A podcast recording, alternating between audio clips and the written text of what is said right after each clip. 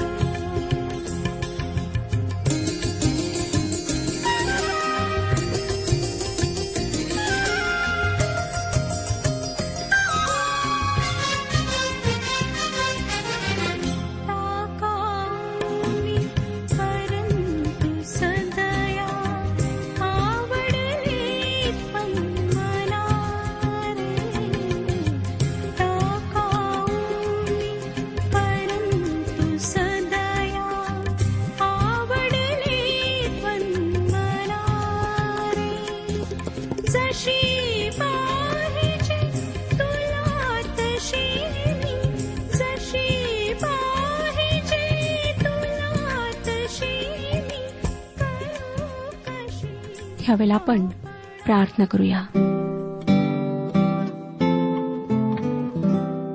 पवित्र सर्वसमर्थ जिवंत परमेश्वर पित्या खरोखर तू महान आहेस.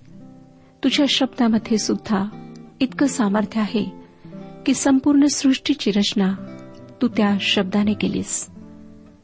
तुझ्या समोर स्वतःला नम्र करीत आहोत. तुझी उपासना करीत आहोत. कारण तूच प्रभू आमच्या स्तुतीकरिता प्रशंसेकरिता आणि उपासनेकरिता योग्य परमेश्वर आहेस. आज आमच्यावर दया कर. तुझ्या वचनाचं अध्ययन करीत असताना तू आमचं मार्गदर्शन कर. हे वचन आमच्याकरिता आशीर्वादाचं ठरेव. जे ह्या क्षणी दुःखी आहेत चिंताग्रस्त आहेत बिछाण्याला खिळलेले आहेत त्यांना स्पर्श कर प्रभू.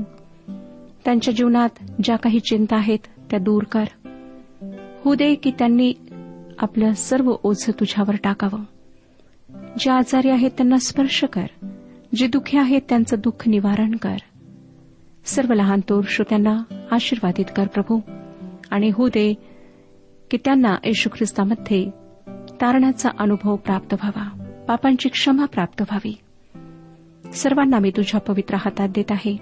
ही वेळ आमच्याकरिता आशीर्वादाची अशी होऊ दे. प्रभू यशू ख्रिस्ताच्या कोड आणि पवित्र नावात मागितले आहे. म्हणून तो ऐक. आमेन. श्रोत्यानो आम्ही स्तोत्रसंहिता ह्याच्या बावीसाव्या अध्यायाचे अध्ययन सुरू केले आहे. मी आपणाला सांगितलं होतं की वधस्तंभाकरिता दोन शब्द आहेत ग्रीक भाषेमध्ये. एक स्टॉरॉस आणि दुसरा झुलॉन. आम्ही वाचतो की त्यांनी त्याला झाडावरून खाली काढले. अर्थात प्रभू यशू ख्रिस्ताला झाडावरून खाली काढले. काय त्यांच्या म्हणण्याचा हा अर्थ आहे की त्याला त्या खांबाच्या तुकड्यावर सरळ टांगण्यात आले? आजच्या युगात वधस्तंभाचा जो आकार प्रचलित आहे स्वीकारार्ह आहे त्याच्यासोबत मी सहमत आहे. परंतु अचूकता आणि स्तोत्रात वर्णिलेल्या खांबाचे वर्णन लक्षात घेण्यास थोड्या वेळ आपण परंपरेने चालत असलेल्या वधस्तंभाच्या आकाराला बाजूला ठेवूया. येशू ख्रिस्त म्हणाला रान बैलांनी मला शिंगावर घेतले असता तू माझा धावा ऐकलास.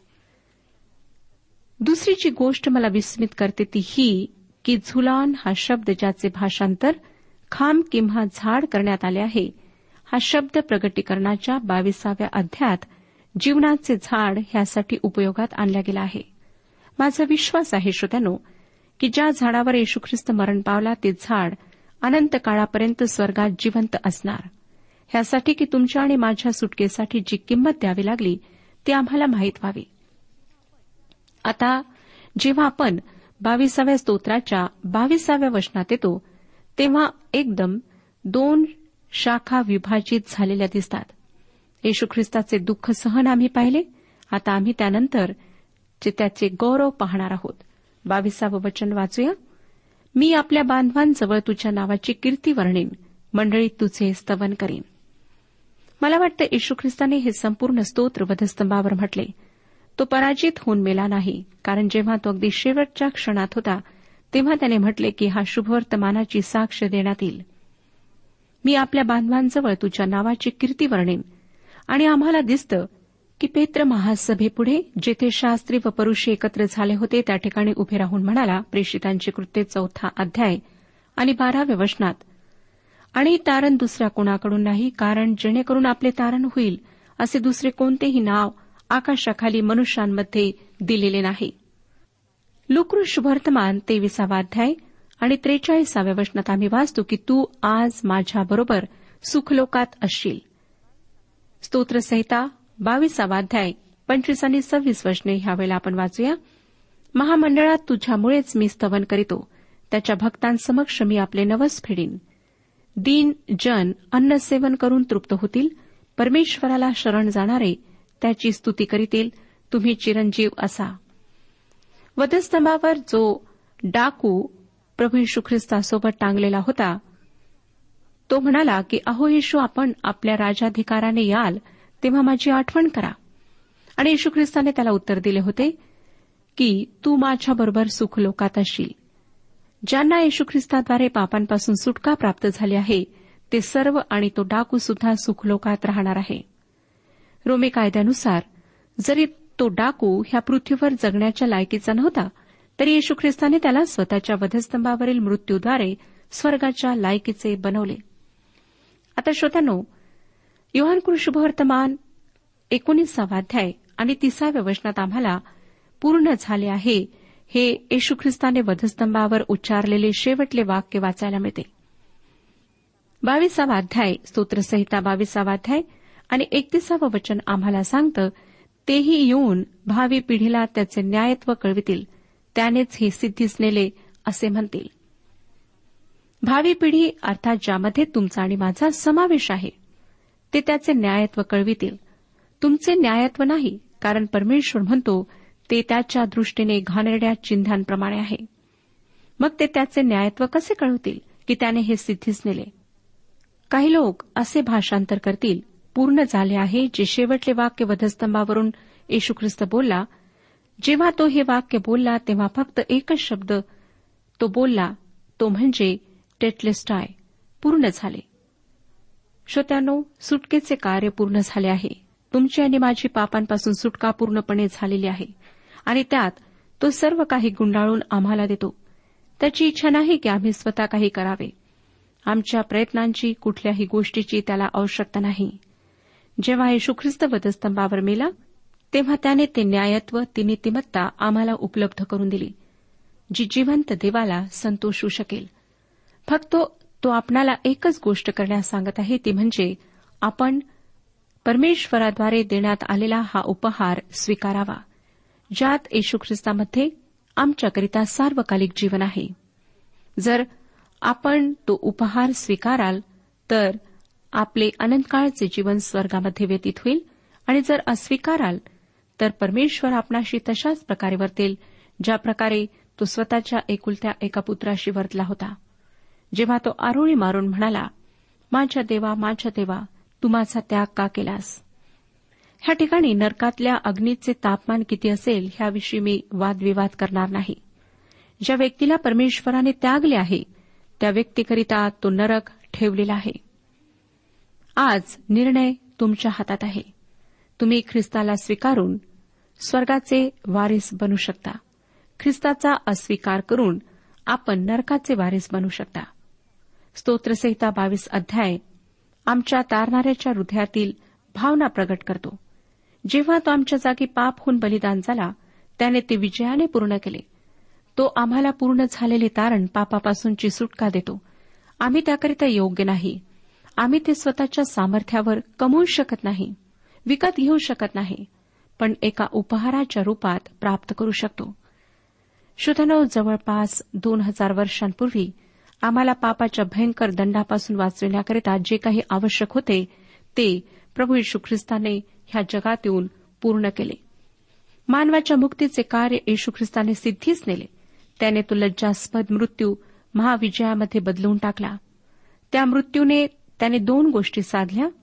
एक मानवाची पापापासून मुक्ती आणि दुसरी त्याचा मृत्यूवर विजय म्हणजे ख्रिस्ताद्वारे सार्वकालिक जीवन. आणि या परिपूर्ण अशा दानासोबत देणगीसोबत त्याने इतरही सर्व आध्यात्मिक आशीर्वाद आम्हाला दिलेले आहेत. तुम्ही कष्ट करून पैसा देऊन सत्कृत्य करून स्वतःचे तारण साधू शकत नाही. म्हणून आज निर्णय घ्या. परमेश्वर आपणाला संधी देत आहे तो आपणाशी बोलत आहे. आता आपण तेविसाव्या अध्यायाकडे वळत आहोत. ख्रिस्तामध्ये तृप्त जीवन जगणाऱ्या ख्रिस्ती व्यक्तीचे हे एक सुंदर स्तुतीगीत आहे. देवाच्या कृपेने ज्याचे जीवन ओतप्रोत भरलेले आहे त्या करुणाकर परमेश्वराच्या प्रेमळ बाहूंचे ज्याच्या भोवती संरक्षण आहे आईपेक्षाही कोमल हृदय असलेला स्वर्गीय पिता ज्याचे पालन पोषण करतो ज्याच्या सामर्थ्याची तुलना करता येणार नाही त्या प्रभू परमेश्वराचे कृपेचे कवच ज्याच्या भोवती आहे अशा सुरक्षित सुखी व तृप्त जीवाने देवाला गौरव देत गायलेले हे सुमधूर भक्तिगीत आहे. आम्हाला या स्तोत्राचा अभ्यास करायला मिळत आहे म्हणून आम्ही देवाचे मनोमन आभार मानूया.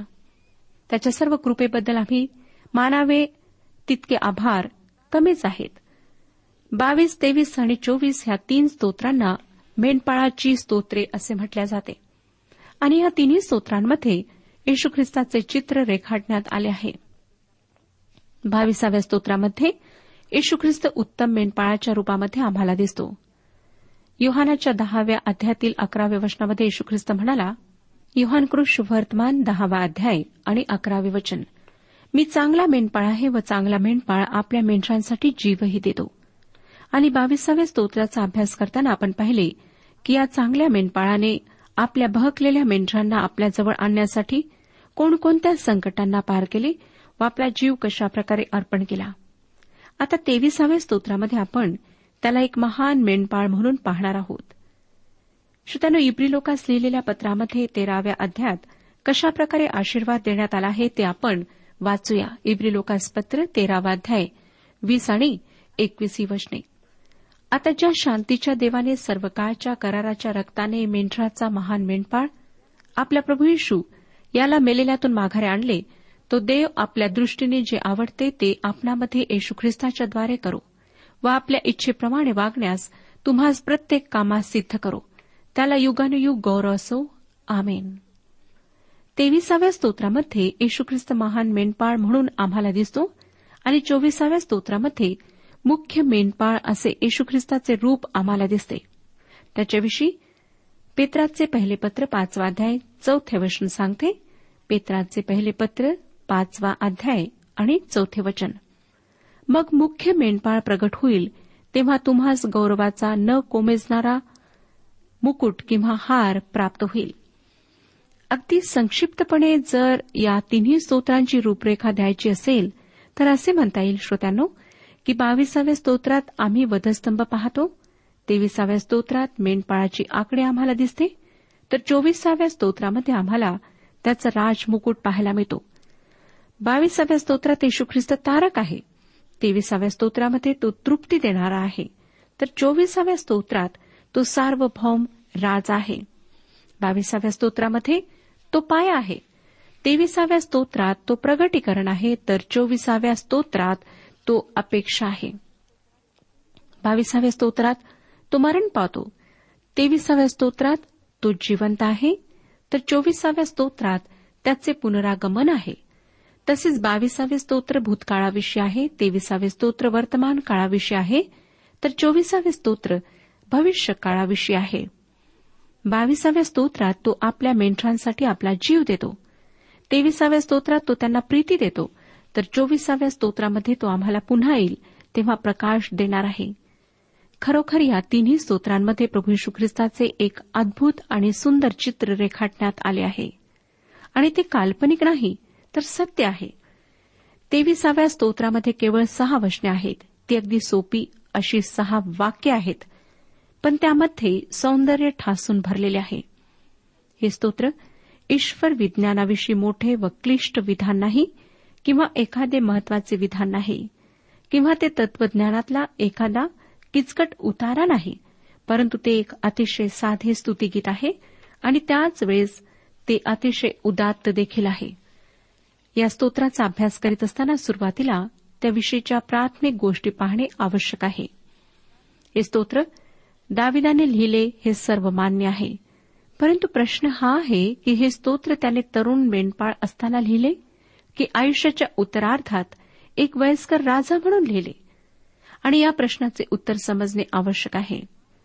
डॉक्टर मार्गन यांनी या स्तोत्राला एका वृद्ध मेंढपाळाचे गाणे असे शीर्षक दिले आहे. ही गोष्ट खरी आहे. कारण दावीद नंतर राजा झाला तरी तो आपले पूर्वीचे मेंढपाळ म्हणून कंठलेले दिवस विसरला नव्हता. आणि तेविसाव्या स्तोत्रामध्ये आम्हाला एखाद्या अपरिपक्व व प्रौढत्व नसलेल्या तरुणाचे विचार वाचायला मिळत नाहीत. तर परिपक्व अनुभवाची भक्कम जोड असलेले बोल वाचायला मिळतात. हे स्तोत्र लिहिण्याच्या वेळेस दावीद बहुधा आपल्या आयुष्याच्या शेवटाजवळ पोहोचला असावा. आणि त्याने आपल्या वेगवेगळ्या अनुभवांनी भरलेल्या गतजीवनाकडे दृष्टीक्षेप टाकला असावा. त्याने जीवनातले बहुतेक सर्व प्रकारचे अनुभव घेतले होते. तो एक अनुभवी शिपाई होता ज्याला खडतर जीवन विजय आणि एकाकीपणा यांचा कठोर अनुभव होता. त्याच्यावर अनेकदा कठीण प्रसंग उद्भवले होते. त्याला परीक्षांमधून जावे लागले होते. म्हणून त्याने लिहिलेले तेविसावे स्तोत्र एका अपरिपक्व मनाने मांडलेला सिद्धांत नाही तर दीर्घायुष्यामधील अनेक अनुभवांनी पक्वता आलेले ते अनुभवाचे एक फळ आहेत बोल आहेत. या स्तोत्राच्या पहिल्याच वचनात दावीद म्हणतो परमेश्वर माझा मेनपाळ आहे. आणि श्रोतांना आम्ही कित्येकदा हे वचन स्वतःसाठी उच्चारतो पण परमेश्वराला स्वतःचा मेंढपाळ म्हणण्याचा अधिकार कोणी आपल्याला दिला? प्रिय श्रोत्यानो उत्तम मेंढपाळ आपल्या मेंढरासाठी जीवही देतो आणि बावीसाव्या स्तोत्राचा अभ्यास करताना आम्ही आमच्या उत्तम मेंढपाळाला जे आम्ही मेंढरासारखे बहकलो होतो त्या आमच्यासाठी वधस्तंभावर प्राण अर्पण करताना पाहिले. आणि प्रभू यशू ख्रिस्ताने आम्हाला युहानकृत शुभवर्तमान दहावा अध्याय चौदा आणि पंधरा वचनांमध्ये सांगितले मी उत्तम मेंढपाळ आहे. जसा पिता मला व मी पित्याला ओळखतो व जे माझे आहेत त्यास मी ओळखतो व जे माझे आहेत ते मला ओळखतात.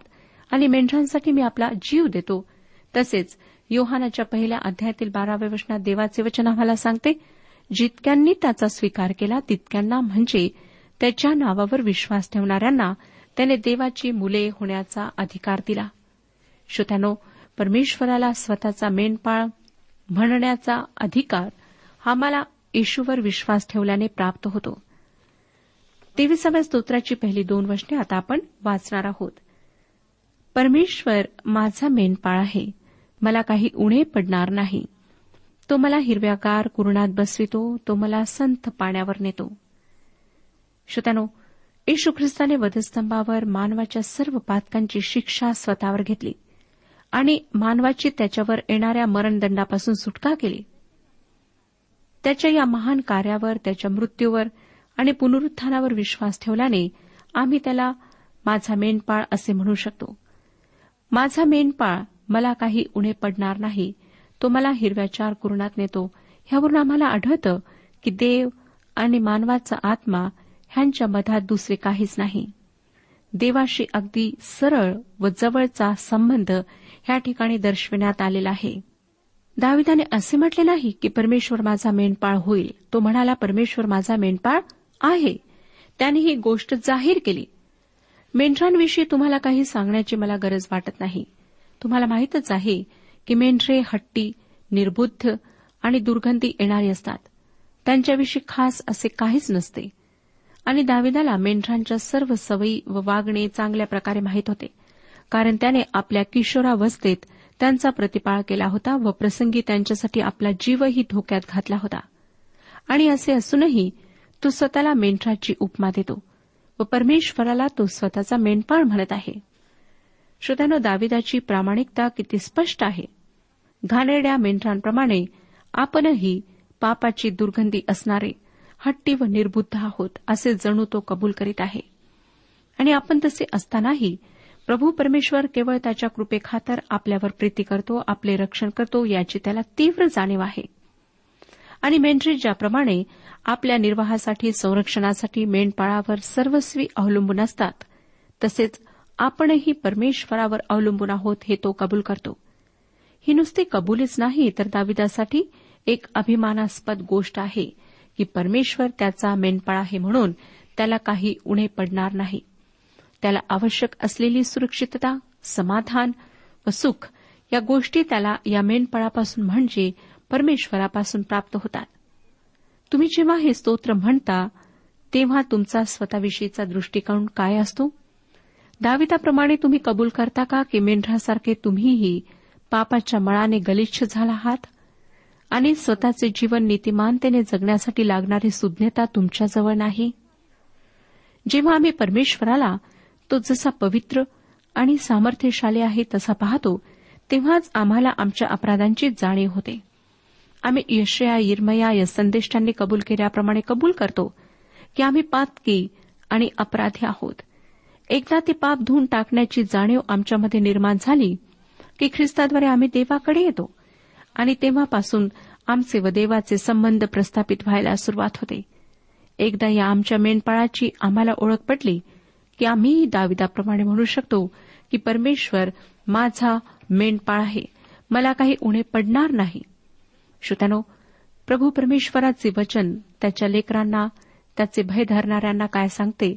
ते आम्हाला स्तोत्रसहिता चौऱ्याऐंशी अध्याय अकराव्या वचनाच्या दुसऱ्या भागात वाचायला मिळते. हे वचन सांगतं की जे सात्विकपणे चालतात त्यास उत्तम ते दिल्या वाचून तो राहणार नाही.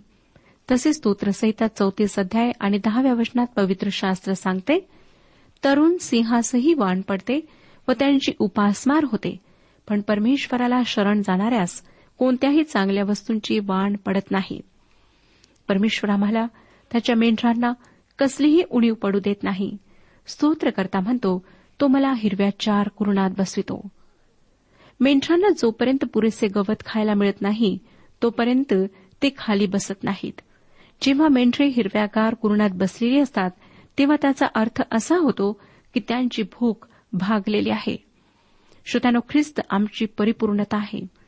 योहानकृ शुभवर्तमान सहावा अध्याय पस्तीस आणि छत्तीस वचनात येशू ख्रिस्ताने म्हटले योहानकृष शुभवर्तमान सहावा अध्याय पस्तीस आणि छत्तीस वचने जीवनाची भाकर मी आहे जो मजकड येतो त्याला भूक लागणार नाही आणि जो मजवर विश्वास ठेवतो त्याला कधीही तहान लागणार नाही श्रोत्यानो पवित्र शास्त्र आम्हाला सांगते की जर आम्ही आमच्या आध्यात्मिक जीवनाची आधी काळजी घेऊ तर आम्हाला जगी गोष्टीही परमेश्वर पुरवेल परंतु जुन्या करारात असे म्हटले आहे की मनुष्य केवळ भाकरीने नव्हे तर परमेश्वराच्या मुखातून निघणाऱ्या प्रत्येक वचनाने जगेल.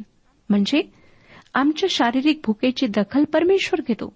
ती गरज तर तोच भागवतो पण जीवनासाठी ज्या आध्यात्मिक भाकरीची आम्हाला गरज आहे ती त्याने आमच्यासाठी ख्रिस्त येशूमध्ये देवाच्या प्रगट वचनामध्ये पुरविली आहे. श्रोत्यानो त्या येशू ख्रिस्तापासून तुम्ही किती आध्यात्मिक अन्न घेता? तुमच्या आत्म्याची स्थिती काय आहे?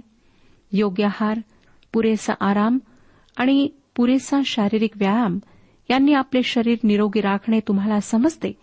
पण तुमच्या आत्म्याचा तुम्ही कधी विचार केला आहे काय? तो निरोगी आहे की रोगट आहे हे तुम्ही तपासून पाहिले आहे काय? तुम्हाला आत्मिक भूक आहे व ती तुम्ही भागवायला हवी नाहीतर तुमचे संपूर्ण जीवन रोगट बनू शकते याची तुम्हाला कधी जाणीव झाली आहे काय? श्रोत्यानो देवाचे वचन त्याच्या लोकांकरिता भाकरीप्रमाणे आहे. आणि देवाची स्तुती असो की ते आमच्याजवळ विपुलतेने उपलब्ध आहे. या रेडिओ कार्यक्रमाद्वारे देवाच्या सेवकांद्वारे ख्रिस्ती साहित्यांद्वारे ते विपुलतेने उपलब्ध आहे. देवाने आम्हाला खरोखर हिरव्यागार कुरुणात बसवले आहे. पण जर आम्ही हट्टीपणाने ते अन्न ग्रहण न करण्याचे ठरवले तर त्यात देवाचा दोष नाही. आज विचार करा आणि प्रभू यशू ख्रिस्ताजवळ या आत्मिक भोजन प्राप्त करा. प्रभू आपणा सर्वांस आशीर्वाद देऊ. आजच्या उपासना कार्यक्रमात परमेश्वराच्या जिवंत वचनातून मार्गदर्शन आपण ऐकलं. आजच्या या वचनातून आपणास काही आशीर्वाद मिळाला असेल यात काही शंका नाही. सुदैव जीवनविषयक काही शंका असल्यास किंवा काही प्रश्न असल्यास किंवा काही प्रार्थना निवेदन असल्यास पत्राद्वारे आम्हाच अवश्य कळवा. आम्हाला अगदी आनंदच होईल. पत्र व्यवहारासाठी आमचा पत्ता लिहून घ्यावा. कार्यक्रम उपासना पोस्ट बॉक्स क्रमांक एक शून्य दोन बेजनबाग नागपूर पिनकोड क्रमांक चार चार शून्य शून्य शून्य चार. आमचा ईमेल अॅड्रेस आहे Marathi T T B at radio eight eight two dot com. Email address पुन्हा एकदा ऐका Marathi T T B at radio eight eight two dot com. बरं तर आता इथंच थांबूया कारण आपल्या कार्यक्रमाची वेळही संपत आलेली आहे. पुन्हा आपली भेट आपल्या पुढल्या कार्यक्रमात तोपर्यंत नमस्कार.